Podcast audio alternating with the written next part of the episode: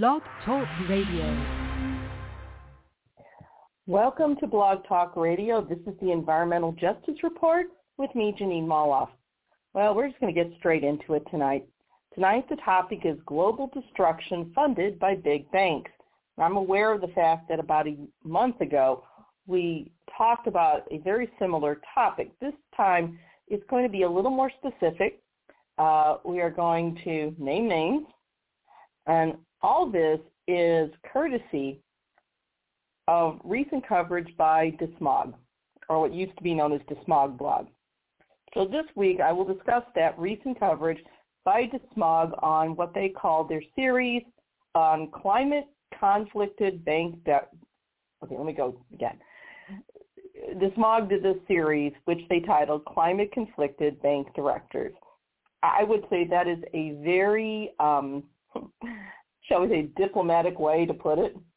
I mean, you could just basically say that they have a massive conflict of interest, but DeSmog was classy. I'll give them that.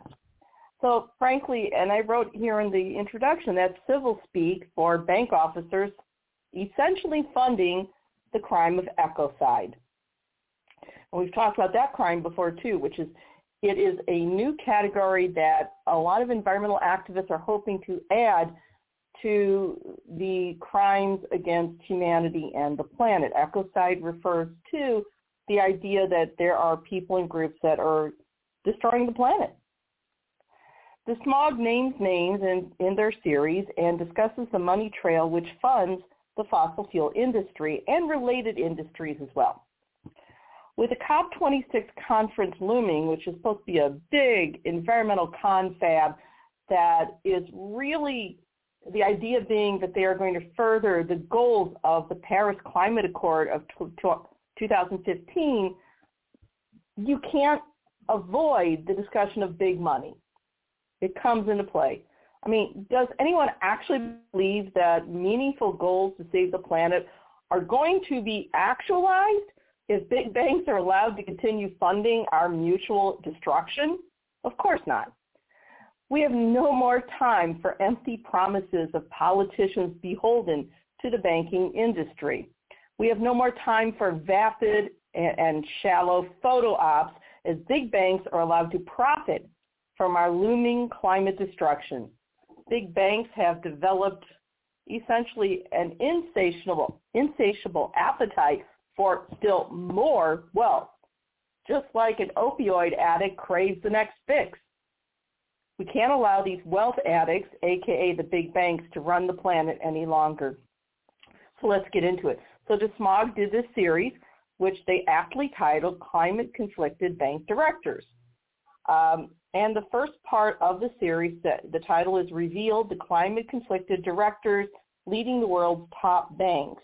And the report says that approximately 65% of directors from the banks that DeSmog analyzed had connections to polluting industries and what they call obstructive lobby groups. So this isn't just limited to big fossil fuel. It also includes related industries that need fossil fuel, as well as think, think tanks and lobby groups that keep pushing this agenda.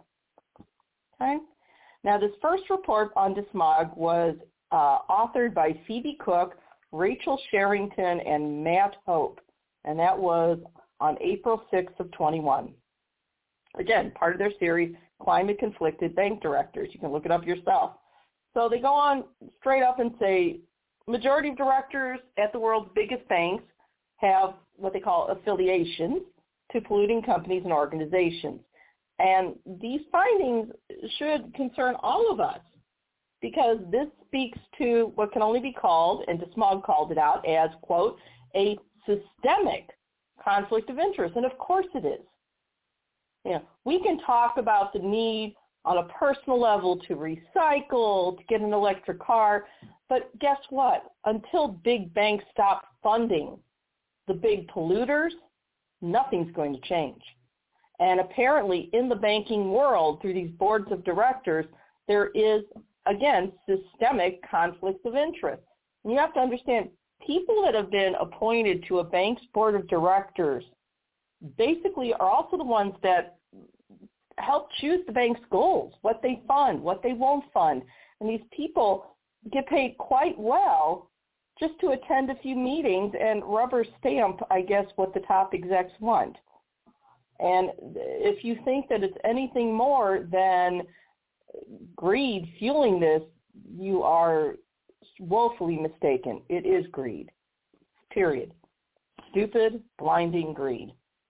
So the DeSmog's analysis discovered, as I said before, about 65% of the directors from some 39 top banks had, according to this, quote, 940 past or current connections to industries that could be considered climate conflicted. Okay, all of this is a really nice way of saying that not only do these people have a conflict of interest, but they the conflict of interest is such that they're we're never going to get an honest deal from them, in my opinion. You're you're just not okay. They're they are tethered at the umbilical cord to the big polluters. It is a mutually beneficial relationship that DeSmog is alluding to between these big banks, these boards of directors on these big banks, and polluting industries. So until there not only are money, um, monetary, uh, um, monetary uh, uh, punishments through civil awards to local communities and so on, and not until there's some sort of criminal prosecution of these people, nothing's going to change. These people don't care that they're destroying the planet. Kids like Greta Thunberg are right you know, these people are, they're not just fiddling while, you know, symbolically Rome is burning. They're having a whole freaking uh, symphony while the world is burning. It's that simple. So, and, and again, you can't have this. And, and I remember several years ago, I think it was Senator Dick Durbin that um, by mistake yeah, I guess it was a hot mic order, but by mistake he admitted with the microphone running that the bankers run the country here in the U.S. and they're terrified of them. You know, um, I don't know what you call that. What, a, a mafia by any other means? Just a question. So let's move on. The bank directors had affiliations to the fossil fuel industry, um, and they were well represented in all these bank boardrooms. 16% of all board members had current or previous roles in the polluting energy sector.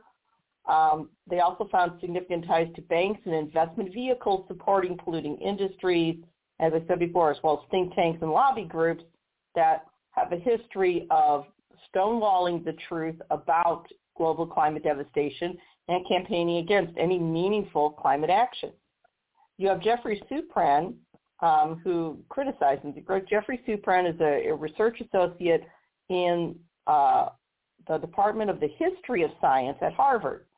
And he was quoted as saying that the fact that such ties exist between big um, board of directors for big banks and polluting industries is, quote, predictable yet shocking, end quote.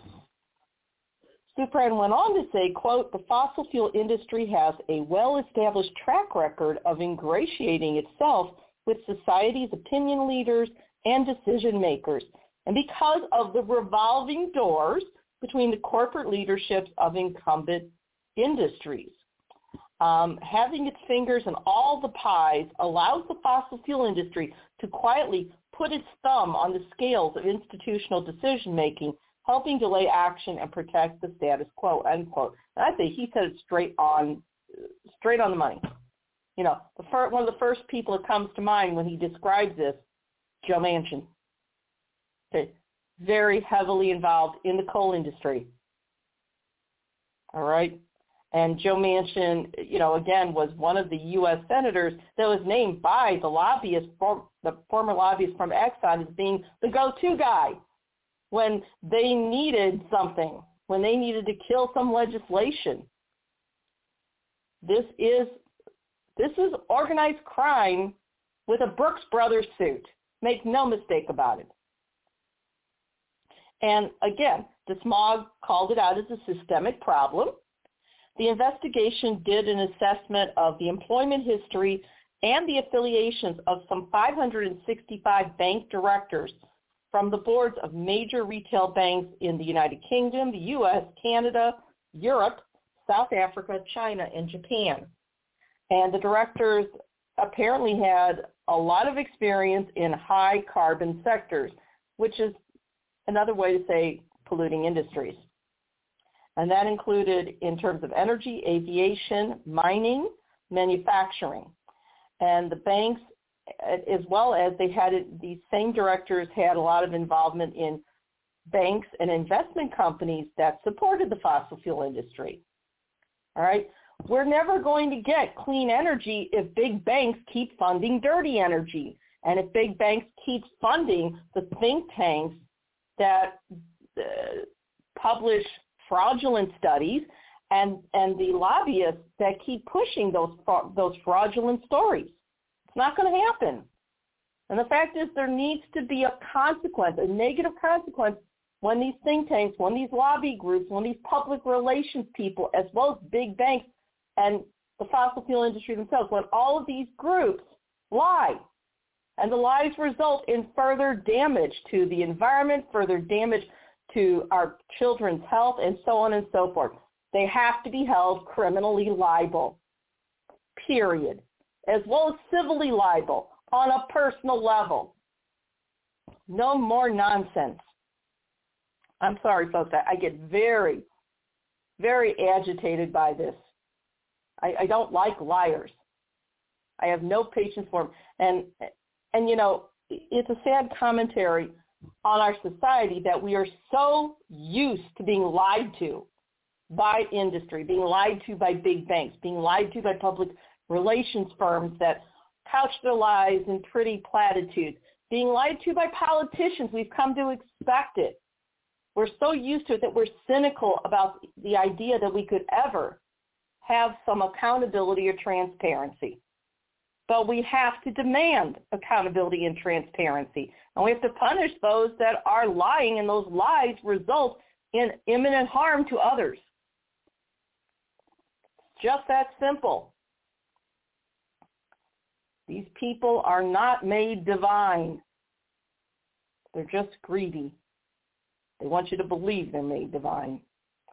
All right, let's moving on here. The positions on these advisory roles range from director to an advisory role. Some of them were employed by companies, trade associations, think tank memberships, affiliations. Apparently, DeSmog collected data up to and, uh, and stopped on January 31st, 2021. In my opinion, the banks are demonstrating, what is it, multiple personality and associated lies. All right, I, I again, it is seriously, it's woefully shameful that if you or I are called before Congress, let's say, and we lie, we're going to face criminal penalties because lying to Congress is a crime. Same as if we go to court and lie or refuse to tell the truth and obstruct justice. But these very rich bank directors, heads of industry do the same thing all the time and get away with it. That's why there's no respect for justice because, again, it's a mockery. So the banks are increasingly saying that they, they're claiming that they will decarbonize by 2050. But then, quite a, according to DeSmog, quite a few of these same banks that are claiming that they will decarbonize by 2050, they continue to finance fossil fuels, which are the major source of carbon emissions. Not to mention the fact that we don't have till 2050, folks. We have maybe 8 to 10 years. Seriously. What's this 2050 bullshit? Excuse my language, but that's nonsense. And the fact is, none of these banks, none of these groups have any intention of decarbonizing until they squeeze every last penny out of it. And we can't wait for that. Otherwise, the planet we leave to these future generations will be uninhabitable. There isn't a scientist in the world that isn't saying that. There are shareholder activists that have filed what are called climate resolutions um, at three of the institutions that were analyzed. And the three institutions um, that are considering these climate resolutions are UK bank Barclays, Japan's biggest bank Mitsubishi UFJ. Um, they're both considering what are called resolutions for stricter regulations on lending. Um, U.S. Bank Wells Fargo is facing a resolution to remove its chair. That's nice. It's not good enough. Now, these resolutions have surfaced as there was a report by Rainforest Action Network, and the report is titled Banking on Climate Chaos 2021. And this report from Rainforest Action Network clearly demonstrated that some of the world's largest commercial and investment banks, quote, had invested 3.8 trillion with a T into fossil fuel companies in the five years since the Paris Agreement. You remember that, that global commitment to limit temperature rise to 2 degrees, 2 degrees Celsius or 1.5 degrees by 2100. So these, were, these resolutions are surfacing, and these banks, they pledged that they were going, you know, they pledged that they were going to reduce reduce what they were doing, but again, they invested practically four trillion with a T into fossil fuel companies right for the last five years, right after the Paris Agreement. So what was the point of the agreement? Now there's an advocacy group called Positive Money, and there's a quote from Simon Youel, who is part of that group, and Youel said that um, the fact that the banks failed to act showed that they obviously can't be trusted to do the right thing and quote go green, not just because they want to do the right thing. They have to be forced into it. To quote Simon Youel, quote, bankers too often have vested interests in pumping up the carbon bubble, which is why we need central banks to play their role as regulators of the financial system and stamp out risky fossil fuel lending, end quote. And that's what Simon Youel from Positive Money told DeSmog. I agree with them, okay? You can't trust them. You know, keep in mind, we have had, we've got this weak regulation courtesy of both parties, Dems and Republicans, are responsible, but it really started courtesy of the GOP and started with Ronald Reagan, the idea that we're going to deregulate everything and trust the markets. Okay, deregulating everything, including industries that in the past abused us, and trusting the markets is the same as unlocking the doors to all the stores, your house, the bank, announcing to the world that everything's unlocked, but you trust that they won't steal. It's that stupid. You have regulation for a reason because big money interest won't do the right thing unless they fear a negative consequence that is worse than what they could bank on as a positive consequence. It's just that simple. So DeSmog's analyst analysis showed big banks that what they call are climate conflicted. And they worked with companies that were identified by the Climate Action 100 Plus initiative. And these are some of the world's worst polluters. And 1 in 20 of these big banks had ties to companies that finance the following, extraction of coal, which for one, which is the most polluting fuel, fuel, excuse me, fossil that is. The research also found that one in five directors worked at other banks that also supported fossil fuel extraction. And 16%, I'm just reading straight from this, had been involved with investment vehicles supporting polluting industries. And why are they doing it? Because it makes them more money. Okay, do these people care that they're destroying the planet? No.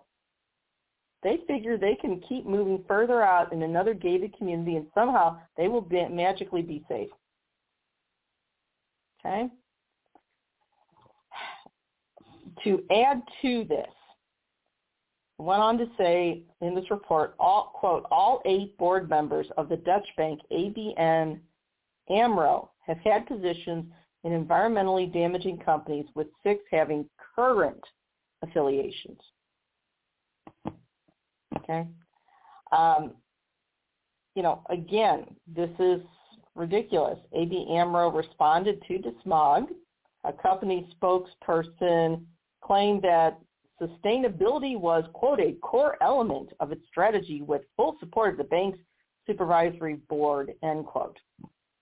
In other words, more public relations speak that's based on the evidence, just a pile of lies.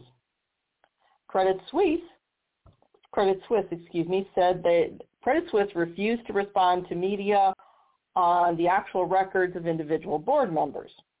Okay? They added a statement to DeSmog, and Credit Suisse said the following, quote, as a global financial institution, Credit Suisse recognizes its share of responsibilities in combating climate change, and we acknowledge that financial flows also need to be brought in line with the objectives of the Paris Agreement.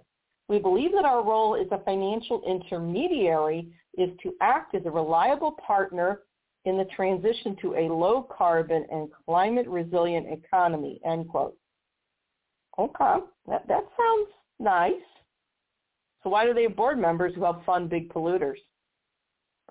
Again, more lies. You know, it, it, this the and these are lies that are stupid lies. They kind of remind me of um, they, couch it in very careful language, but uh, how do I put it? It's akin to saying that when my dog goes out in the backyard and takes a dump, that the the product that she pushes out smells like perfume, even though we know it doesn't. That's stupid. There was a spokesman from ING Bank who told DeSmog that the bank was, quote, committed to steering its entire lending book of over 600 billion towards the Paris Agreement goals and would reduce financing to upstream oil and gas by 19% by 2040 from 2019 levels. Goes on to say quote, the supervisory board of ING consists of a mix of persons with experience in various sectors and environments uh, and the quote goes on to say that when they select their board, that ING, quote, strove for a balance in nationality, gender, age, and educational and work background, end quote. And this, these quotes came from ING Director Mariana Gheorghe, but she didn't have anything further to add, they said. Uh, the report goes on to say that the other banks that were referenced in the story were approached for comment. JP Morgan Chase, uh, directors of JP Morgan Chase, uh, which again they found they recently spent 317 billion on fossil fuel financing since the Paris Agreement. Um, that also, they also had multiple affiliations to companies funding or associated with hydrocarbon extraction, and that those affiliates included um, General Electric, as well as Warren Buffett's holding company, Berkshire Hathaway. Okay, um, so they're involved. They found that 43% of Warren Buffett's Berkshire Hathaway's energy assets were in coal in, in 2019. Um, and 48% of the capacity of assets owned by PacifiCorp, which is an electric utility owned by the group. Okay, so you know, once again, they're saying that they believe in all this, but they're still investing in dirty, polluting energy. You know, these companies couldn't they couldn't keep producing dirty energy if these big banks didn't didn't keep funding them. Okay? So when people protest against these big polluters, they need to start p- protesting against the big banks that are the money machine behind them. Okay? General Electric, it should be noted, is one of the world's largest makers of coal-fired power plants. Now, they announced uh, last year, according to GE.com, their press release, that they weren't going to build any more new plants, but they do service the existing ones. Six of JP Morgan's directors have connections to investment and holding companies, and four to think tanks and associations with a history of campaigning to weaken climate change measures. There were board members who were also affiliated to several uh, other organizations, including Walmart, General Foods, and Starbucks. So, so much for Starbucks' liberal, uh, you know, their liberal image. It's nonsense. They just greenwash. There are regional variations. Um, you don't have to look any further than Canada. See, it's ironic, but Canada, as it turns out, isn't such a great steward of the environment as their public relations would suggest. Instead, uh, Canada is a hypocritical polluter, including with tar sands, the dirtiest fuel. Um, Canada's oil rich. They also have banks that have the highest number of ties to extractive industries. 35% of directors uh, in Canada on in Canadian banks held past or current positions in the polluting industry sector. Uh, we can go on and on, but you get the drift here. British banks also had dirty directors, and that is if you measure dirt by a hypocritical conflict of interest. Um, many British bank directors, some 45%, uh, held positions at other banks that supported polluting industries. 28% of directors at U.S. banks held positions with organizations in the same sector. I can go on and on, but the idea is this. This systemic conflict of interest, it just doesn't stop. It just doesn't. And, you know, you have to ask yourself, if DeSmog did all this analysis, and, and really, you should read the report. It's phenomenal. Why hasn't the mainstream read corporate news covered this? And you know they haven't. You can only go a few places to hear this level of coverage. You can you can read it at the Smog. You can go to Inside Climate News. Um, Center for Media and Democracy has a section on that. Uh, and you can go to smaller outlets like here at Progressive News Network on Blog Talk Radio. You won't find it too many other places. You just won't. Uh, and this is something, and here, you know, here at Progressive News Network, you can come here to my show, the Environmental Justice Report. And we're going to keep doing this. And this goes on and on and on. I don't feel like reading all this stuff. Uh, not unsurprisingly, the report found that the Bank of China had the highest number of polluting fiscal ties. Okay? Of the climate conflicted directors, okay, um, the SMOG found their analysis focused on board members because board members, people that are on the board of directors of the bank, are the, the major decision makers for these banks and they make decisions on strategy, on how they're going to use their financial resources, and they're going to make decisions on how they respond to regulatory issues as well. And regulatory issues, that means, well, let's just say it. In my opinion, how many politicians they buy off. Okay?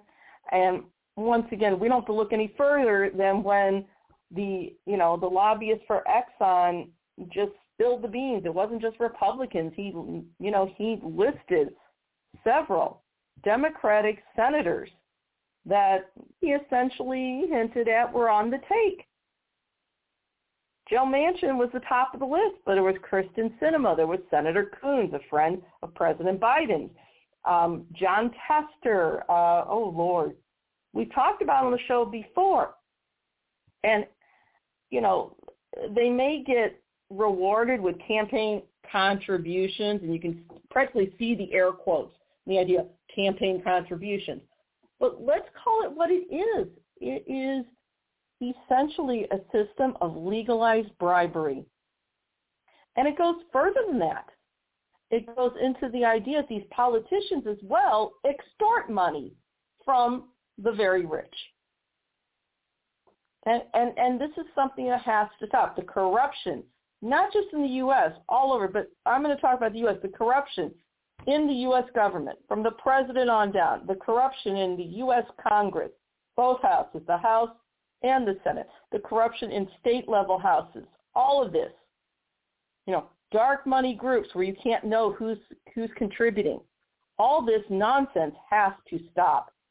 That's why they're getting away with it because, eh, you know, it's like this this Chinese water puzzle. You know, it's like this little puzzle. You never get to the end of it. It just keeps going on and on and on. You know, but the fact is, we need to hold these politicians accountable, all of them. And we need to change how we're doing things. I know we said this is about global destruction funded by big banks, but it isn't just big banks. They basically reward politicians that keep pushing the idea of having no regulation at all or no meaningful regulation. That's what it boils down to. You know, we've talked on this show about how, you know, the EPA basically jerry-rigged their own numbers during the Trump administration because they were told to. And the fact is, we haven't received any honest representation any honest reporting in God knows how long. And so when I look at this report, I just see this issue as another another byproduct of the systemic corruption in government at all levels. It's really that simple. The average person can find themselves in trouble criminally with the law for looking at a cop the wrong way, especially if you're deemed not white enough. You know, we've all heard about driving while black, walking while black, hell, breathing while black. But if you're rich enough, you can get away with destroying the planet, apparently. We should be we should be demanding that the news media cover this Okay, I'm covering it, but I'm not a. This is not a big, uh, you know, a big group. And thank God for groups like DeSmog and Inside Climate News. But we need to hold these people accountable. So getting back to the report, sorry I kind of went off, but this is more conversational today. So on the climate conflicted directors, the investigation identified apparently three types of what they call a climate conflicted director. I'm going to stop using nice language. These are three types of bank directors that, you know, are ethically dishonest. They have a conflict of interest. And the, does anybody really believe that they are going to do the right thing and give up all the extra money? Do you think they're going to be able to hold on to those those positions on a bank's board of directors if they do the right thing? Of course not. But the three types of climate conflicted director are, and I'm reading straight from this, one, those who've spent their careers in fossil fuels. Well, if they've spent their career in fossil fuels, newsflash, they're probably heavily invested in the stock and everything else. Do you really think they're going to um, tank their own stocks? I don't think so. Two, those who have extensive ties across polluting industries. Again, do you think these bank directors are going to tank the stocks that they're prob the stocks that probably are where they receive most of their uh, financial windfalls? No. And then three, directors that do not have long-standing relationships with most polluting sectors, but have significant occasional affiliations. Okay, so these are the ones that don't get themselves t- their hands totally dirty just dirty once in a while. Now, DeSmog also mentioned that, quote, all directors referenced in the investigation have been contacted for, for comment. Okay? Now, fossil fuel executives are well represented on bank boards, um, and they're represented through directors that have had lengthy careers in the industry. Um, and that includes directors that have had careers with um, companies such as Shell, BP, and Exxon, but also some smaller companies too. So let's move on. Uh, the Bank of Montreal board member Lorraine Michelmore. Lorraine Michelmore has over 30 years with the oil and gas industry. She spent 14 years with Shell Canada, and seven of those years she was president of Shell Canada. She worked with Chevron and BHP, which uh, which she also worked with an Anglo-Australian mining, metals, and petroleum company. She worked with Petro-Canada, which is a subsidiary of oil sands company Suncor Energy. And regarding Petro-Canada, she now serves as a director there. Okay. Barclays Bank director Brian Gilvary also spent his career in oil and gas. He worked for BP for 34 years. Last year, she was he was appointed chair of Ineos Energy. Now, that was documented by DeSmog. And Ineos is a new company that was created by chemicals giant, and the idea was to accelerate the group's technologies under the energy transition. Gilvary is also a fellow of the Energy Institute. Now, the Energy Institute claims to be a global association of energy industry professionals. And this group organizes what they call International Petroleum Week. Wow, that sounds a whole lot like Take Your Kid to Work Week, doesn't it? But it's not that benign. Um, and their International Petroleum Week, there's an annual conference, and the idea is to bring oil and gas professionals together to, quote, flourish the sector and resolve various issues faced by the industries. Okay, so all the bad guys are getting together, my opinion. ABN AMRO, um, Director Arjen Dorland in Europe. Uh, Arjen Dorland spent 29 years working for Shell, including as a vice president. Before that, Dorland worked as a project manager for Exxon. And right now, um, let's see now, he works on the board of gas on the board of gas and electricity company EON subsidiary Essent. Okay. Credit Agricole Director Caroline Couturier. She also spent her career working in polluting, polluting industries. Um, let me see now. Couturier is on the board of oil and gas exploration company Maurel and Prom. Before that, uh, let's see now. I lost my place here, folks. Sorry. All right. Before that, she spent 18 years at Total, and Total is another uh, oil producing giant. And she was the company's director of corporate finance. My, that comfy? That role coincided with Society, Society excuse me, Society, I can't talk tonight, Society General Director Jerome Contamine, who is also a current director at Total. Dutch multinational ING Director Mariana Gheorghe.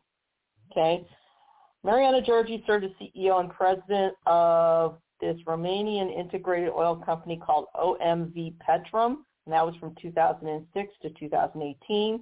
She's now on the board of British power generation company Contour Global, um, and Contour Global has uh, investments in coal assets in Bulgaria and Colombia, even though they said they were going to steer away from coal just last year.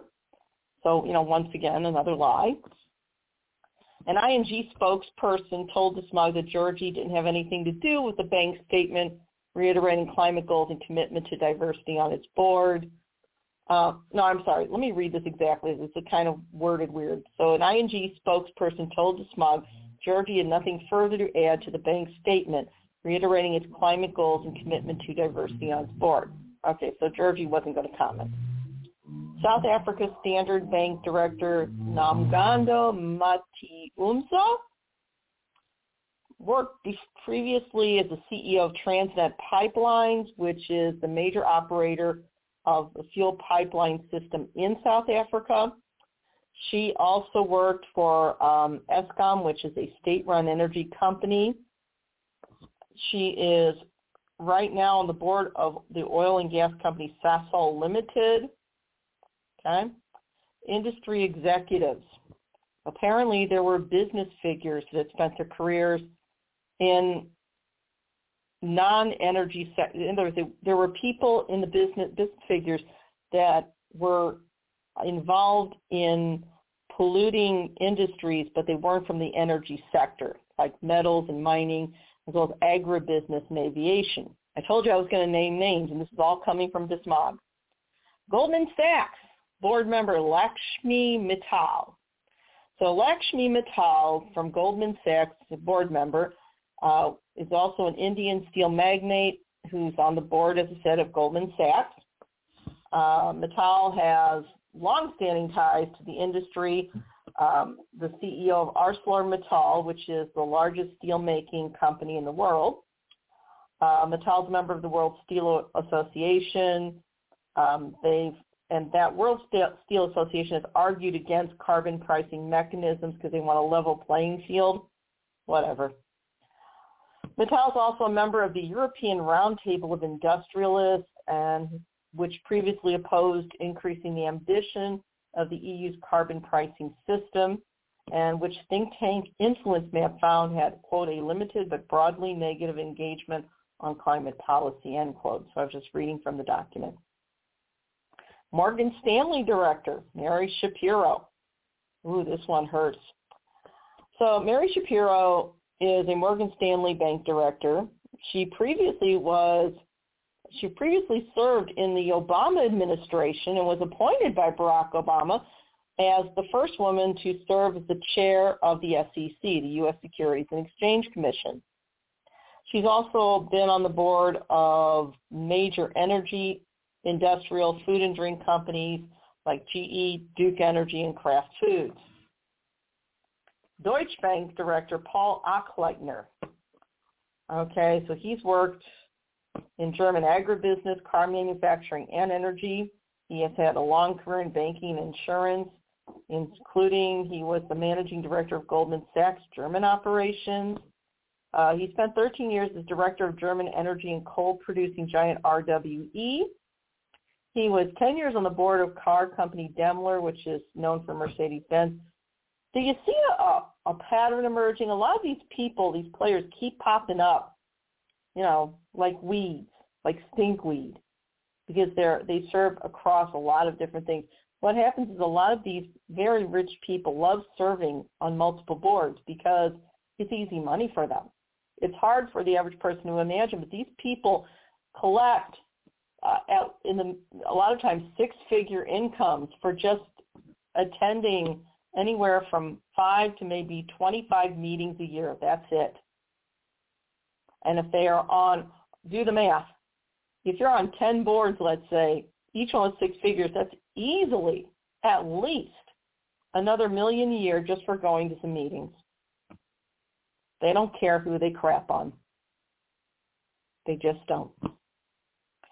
So Achleitner um, is now ending a two-decade term as a board member of Bayer. And Bayer, keep in mind, Bayer is a pharmaceutical and chemical giant. They've been involved in quite a few controversies, you know, regarding the production of, you know, carcinogenic and hazardous pesticides, as well as climate, what they call climate washing PR campaigns, and that's according to smug.cu.uk. And climate washing, another word for greenwashing, okay? These are PR professionals, public relations professionals. Um, it may not look like a series of lies that they're telling, but they they kind of cover up the ugly. You know, Again, you can compare, use the metaphor of, uh, if anybody remembers years ago, Tammy Faye Bakker, okay? She was the wife of this evangelical minister, and she troweled on so much makeup on her face, you would need a pickaxe to take it down. And basically, she was really, and I don't mean this in a sexist way, but she was kind of ordinary looking. But, you know, all that troweled on makeup to cover up the ugly. That's kind of what PR campaigns do when they greenwash something. They cover up the ugly, what's really going on with basically stonewalling, half-truths, um, things of that nature. Okay? And Bayer is notorious for that. that's what Achleitner, he's part of that.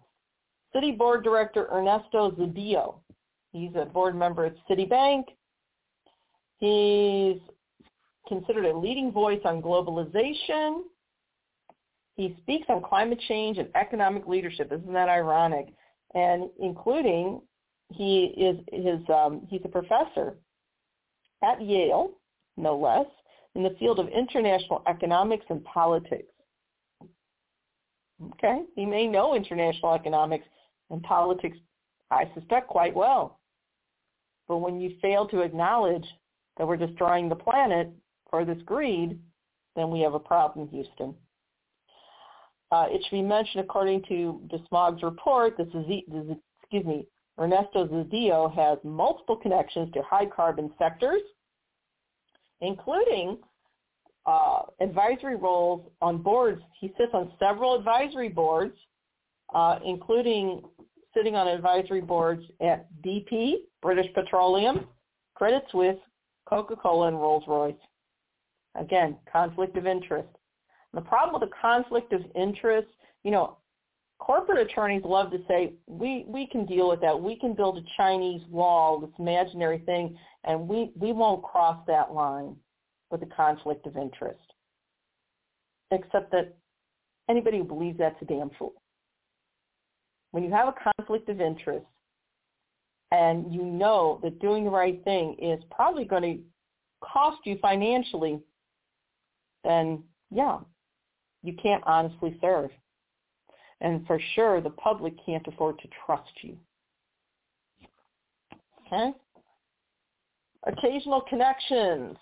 And this report goes on, okay? Um, I'm not going to go through all that. Okay? Climate leadership is lacking, according to this report.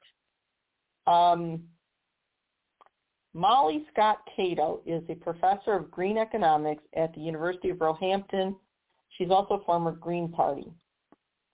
And she goes on to, she told, she gave a quote to DeSmog, and it's the following quote, it's shocking to see the very close links between banks and fossil fuel and other heavily polluting industries and helps to explain why, even in the middle of a climate emergency, it has been so difficult to undertake the rapid defunding of the very industries that are driving us to climate destruction. She goes on to say, this research needs to become a lesson for banks to conduct audits of their staff, not only to understand their potential biases, but also to ensure they've undertaken mandatory sustainability education, end quote. Now, I would say I agree with her except that I think it's kind of a naive uh, viewpoint. I don't think the banks care. I think at the end of the day, all they care about is the bottom line financially. And I think that a lot of these people on these boards, when they go to their cocktail parties in the Hamptons or wherever, they're laughing at us. They just think we're a bunch of idiots.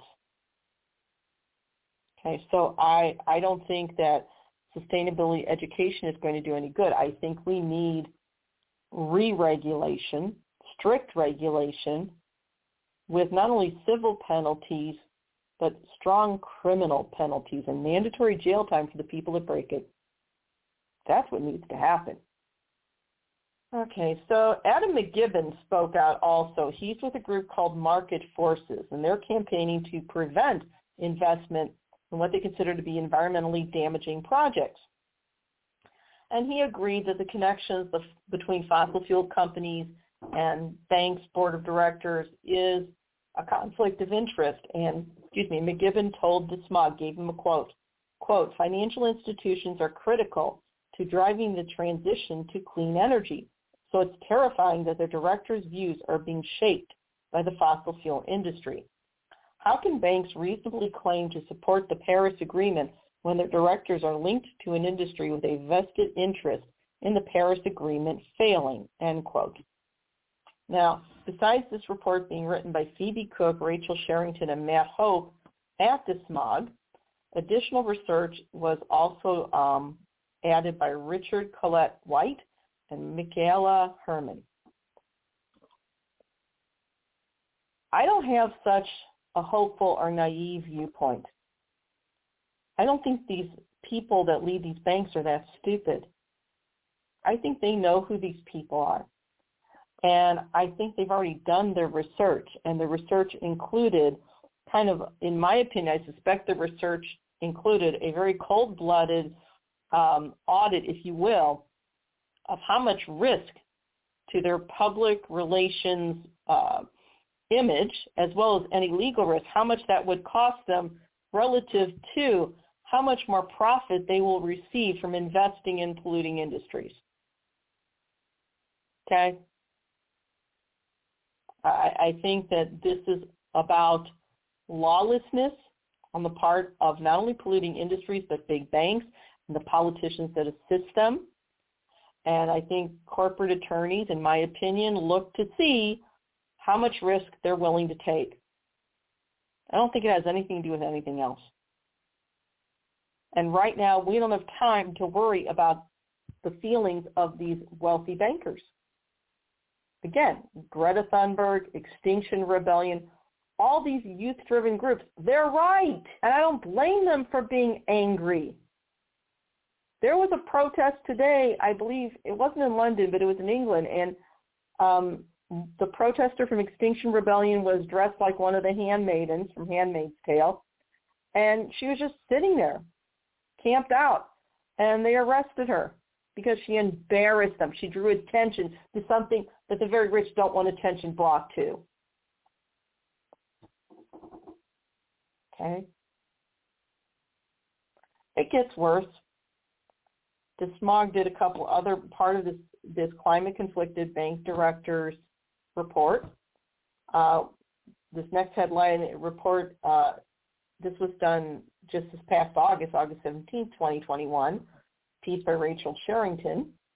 Again, part of the Climate Conflicted Bank Director series.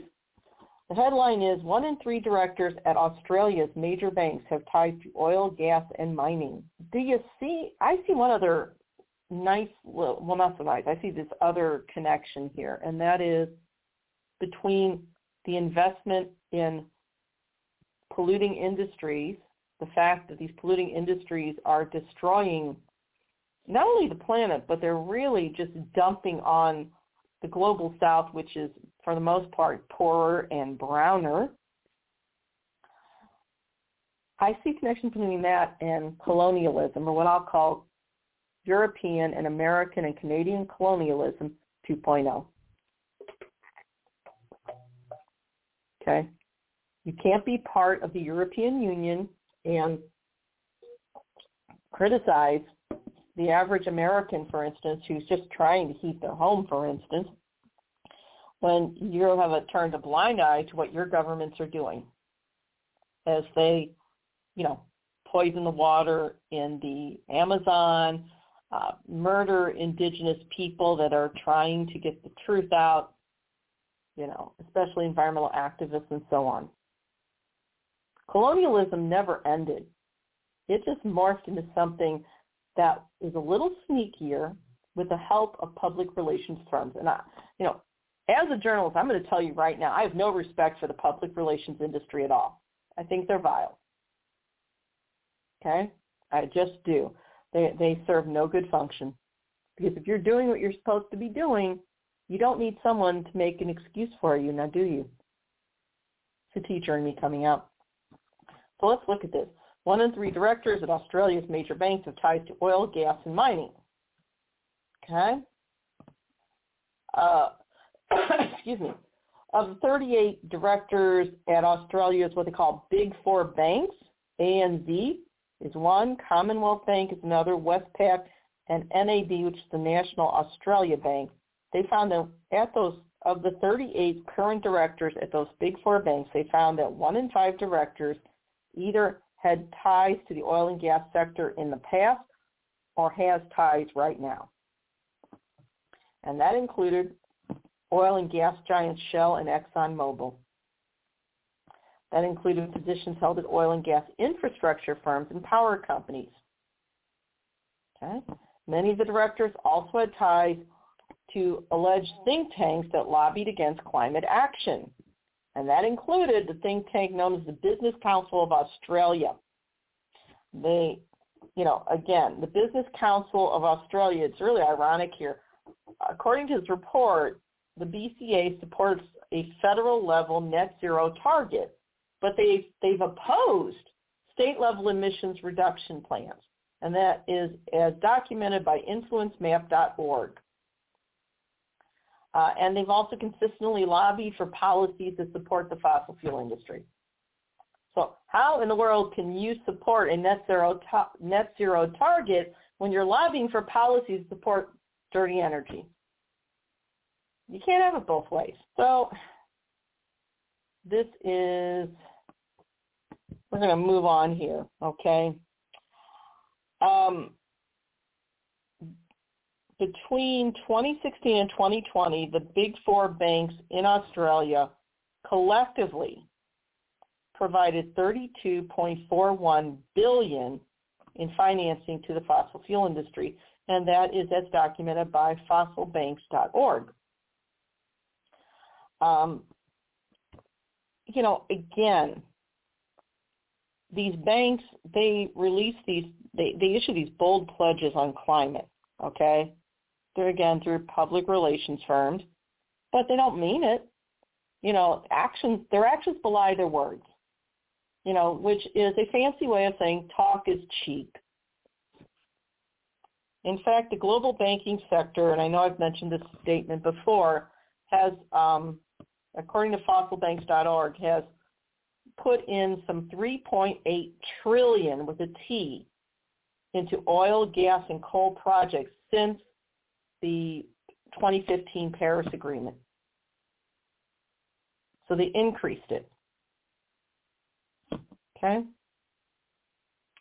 Uh, Market Forces, which is a group campaigning to prevent investment in what they call environmentally damaging projects, um, somebody named Jack Bertolus gave a quote to DeSmog about the idea there was a toxic influence and vested interest on these banks' boards.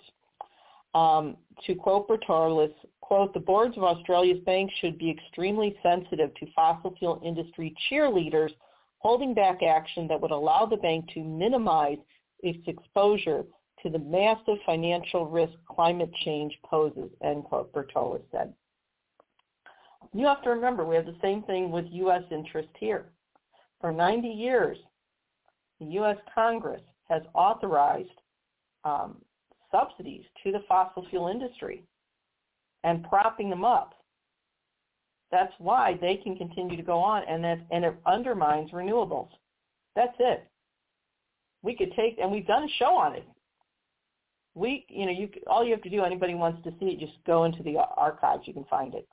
Um, so once again, you've got this incestuous relationship between dirty fuel, dirty banks, and dirty politicians. It's my opinion. But there's plenty of documentation to support it. Okay. Um, let's move on. Okay. You guys have heard enough. You get the idea here. Okay. In the UK, again, another piece from DeSmog that climate conflicted board directors lead UK's banks, United Kingdom. And this is a piece by, again, the lead researchers Phoebe Cook, Rachel Sherrington, and Matt Hope. You know, polluting industries are overwhelmingly represented on the boards of many of the UK's bank of directors. Okay. In fact, the research DeSmog has done showed that 80% of the board members at the UK's five biggest banks have relationships with environmentally damaging companies. And these relationships include either as a, a past advisor or employee or a current advisor or employee. Again, conflict of interest overall. You can't trust them. The analysis DeSmog did, they looked at 64 current directors at the following banks, Mark Barclays, HSBC, NatWest, Lloyds, and Standard Chartered. And, you know, this comes as the shareholders are starting to meet to consider some progressive environmental resolutions at the bank's AGMs. And this also explains what I said just a few minutes ago. Board positions are part-time, but they're lucrative. Okay, board members, uh, as documented by the Guardian.com, can receive and pay, you know, in the six figures for attending, say, maybe 25, 26 meetings a year. That's not even a month of work.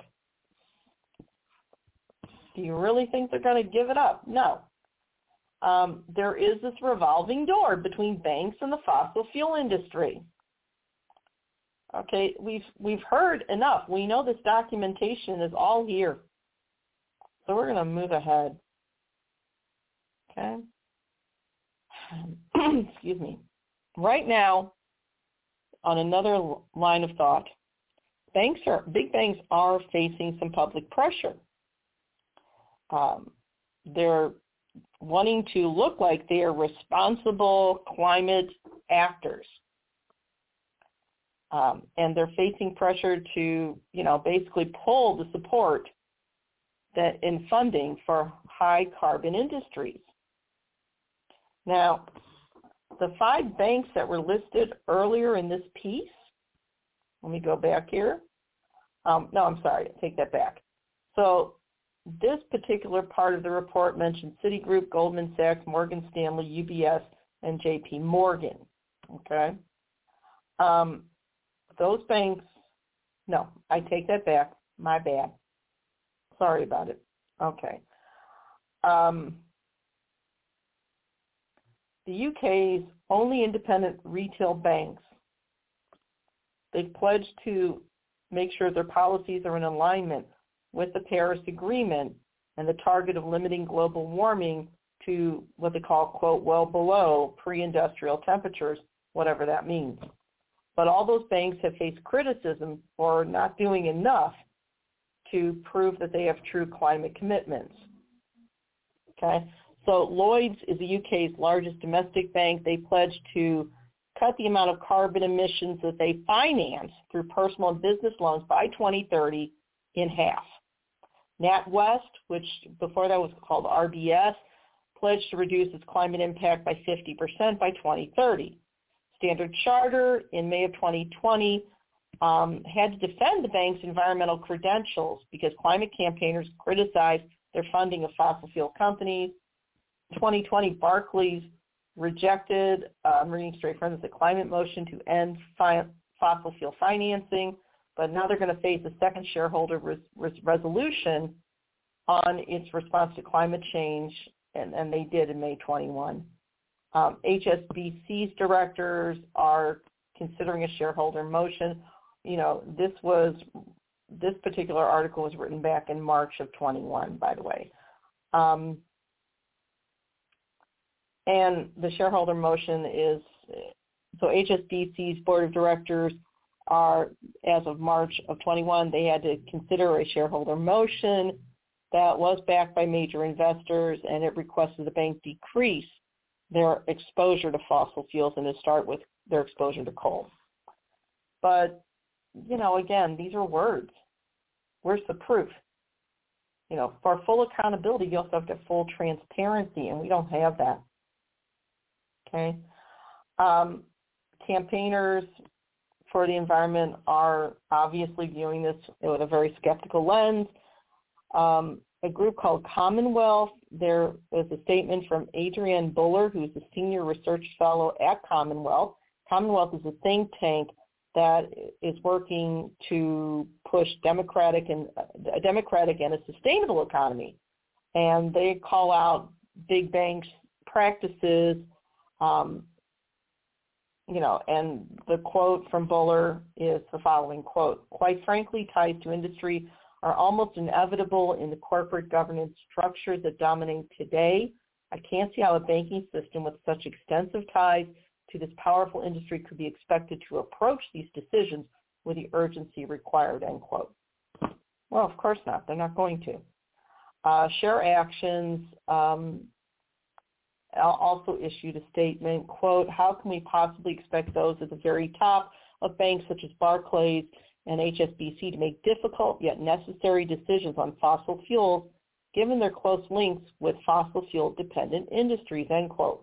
Investors should take note of the revolving door between banks and the fossil fuel industry and use their voting rights to discharge climate conflicted directors, end quote. And it's true. They got to go. Okay. And this goes on in Africa too. One in three, a new report that was uh, published by DeSmog on May 25th, 2021, written by Rachel Sherrington, again, the series Climate Conflicted Bank Directors. Headline, one in three directors at Africa's biggest bank have ties to the coal industry. Standard Bank has been involved in some of the largest and most controversial fossil fuel projects on the continent.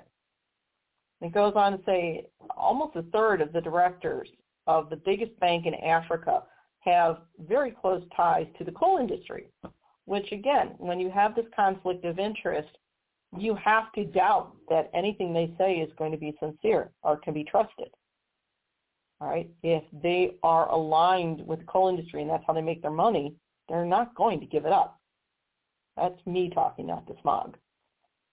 Okay, so the DeSmog investigation found that some 29% of board members of South Africa's Standard Bank have roles in companies in the coal supply chain either right now or in the past.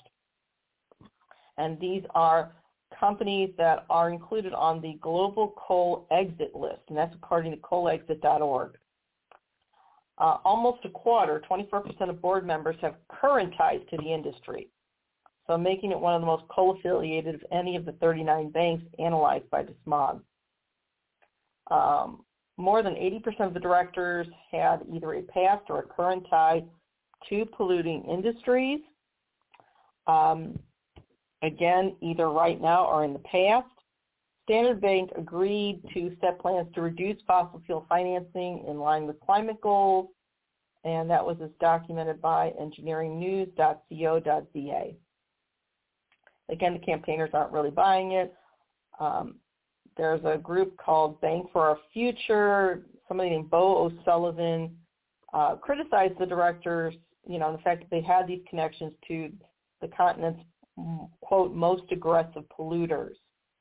Um, and so the shareholders should consider the affiliations of various directors before, you know, at their annual meeting, their annual general annual general meeting, you know, whether or not they should be retained.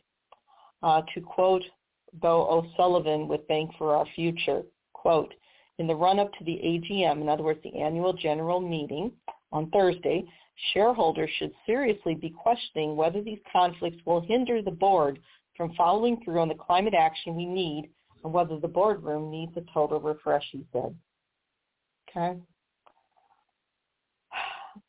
we can go on and on and on, but this is what we're dealing with now. Um, Standard Bank is considered climate conflicted. Um, and it's documented by banktrack.org. Their Standard Bank is involved in some of the largest and some of the most controversial projects on the African continent.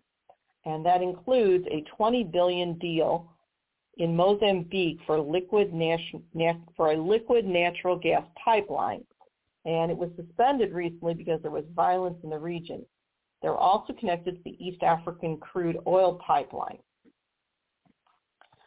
Um, and Standard Bank had a spokesperson that issued um, a statement that if it weren't so sad, it would be laughable. You know, here you have a bank that is connected to polluters that apparently it looks like they don't care about, you know, who gets dumped on in terms of the climate, but their spokesperson, Standard Bank spokesperson, said that the group was, quote, committed to inclusive and sustainable human development, and that they saw climate change as, quote, a material risk to Africa's development, end quote. The Standard Bank spokesperson went on to say, quote, as a founding signatory of the United Nations Principles for Responsible Banking, we understand that there is an important role that banks must play in ensuring a just transition to a lower carbon economy, end quote. I, I, honestly, I didn't, um, I don't know if you can say this on radio, but I didn't know that so much bullshit could come out of one person's mouth. Okay? So Mohammed Adow, who is the director of PowerShift Africa, issued a very um, on-target quote. about this incestuous relationship between big banks and big polluters. To quote Mohammed Adow, Director of PowerShift Africa, quote, the cozy relationship between big banks and big polluters is, is what has got us into this mess. It seems there's clearly a conflict of interest here when these same people will be voting on resolutions directly linked to climate change and the financing of fossil fuels, end quote. Thank you, Mohammed Adow. He's calling them out for the liars they are. Love it. Okay. I will um, I will give this one disclaimer in in the interest of honesty that the smog issued this disclaimer as well. Um, Bank of our future Bank on Our Future quote is coordinated by the Sunrise Project, which supported DeSmog's global investigation into the climate conflicted ties of directors at the world's top banks. Mohammed Adow is director of DeSmog UK Ltd. And I, you know, I thank DeSmog for their their honesty. Okay? You have to respect that. So we're going to conclude now. You know, we have the COP26 conference looming large, um, where basically major world governments and big movers and shakers are going to be discussing how to solve this mess we're in. How do we save the planet? But you also have many for-profit institutions like these banks that want the good publicity that comes with supporting goals which are necessary to save the planet without actually having to do anything, without having to divest themselves from any polluting industries. You also have the think tanks and the lobby groups which, which provide public relations cover for the environmental crimes of big fossil fuel and others. And they're going to be part of the mix too. So I'm sure that as COP26 conference comes to fruition this November, Extinction Rebellion will be there. They will probably be arrested for telling the truth. In the meanwhile, you will have these bankers and these, these public relations firms spinning more lies as the politicians take more bribes as we descend into climate chaos because of this and this epidemic in, in epidemic of, of corruption.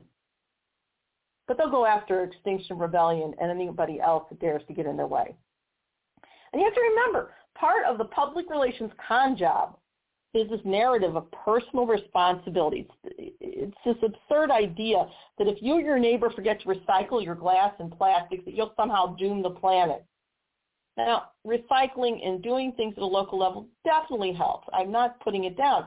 But the real culprits of global climate devastation are the, basically are the big fossil fuel uh, polluting energy producers and the related industries, and yes, the banks that fund them the public relations industry would have you believe that if you forgot to recycle one load that somehow you're responsible. No, it's big money that's responsible. So until big banks are forced to divest from polluting industries upon pain of criminal prosecution, and until big banks are forced to fire bank directors that have this compromise, this conflict of interest, in addition to facing civil liability on their personal fortunes, nothing will change. It's not going to happen through wishing well. These people with big money have to face negative consequences legally and financially. That's the only thing they care about. You can't pray that they have morality that they don't possess. You can't pray that these very rich have a sense of maturity that they don't possess. And until renewables are funded by governments, while those same governments heavily fine polluting industries, nothing will change. No number of pretty speeches will change the ugly reality of global climate devastation. Greenwashing the truth with fraudulent campaigns engineered to protect big banks who fund dirty energy will not change the ugly reality of global climate destruction. We have to demand criminal charges against those who profit from the destruction of this planet. We must demand payment for those environmental crimes and then use those monies to subsidize jobs in renewables and subsidize the transition to renewables for every home. That's it. You can call it the Green New Deal. You can call it whatever you like, but that's what has to happen. And it's only right that those who broke it are those forced to fix it. And that tonight is our Environmental Justice Report. I hope you learned something. I urge everybody to tune in on Sunday at Progressive News Network on Blog Talk Radio. Um, this Sunday, I will have an interview, an interesting discussion with Buzz Slash editor Mark Karlin on the potential, what should be the criminal liability of politicians who push these reckless COVID policies where they're pushing to um, to to basically outlaw mask mask mandates even at a local level. They're pushing to outlaw mask mandates in our public schools as the Delta variant is taking lives left and right, talking about holding them criminally responsible as we should. So tune in Sunday. I, Mark Karlin is going to be just wonderful to have on the show. And we're going to continue to fight the good fight. So with this, I say this is Jeanine Molloff, the host of the Environmental Justice Report. And with that, I say good night and God bless.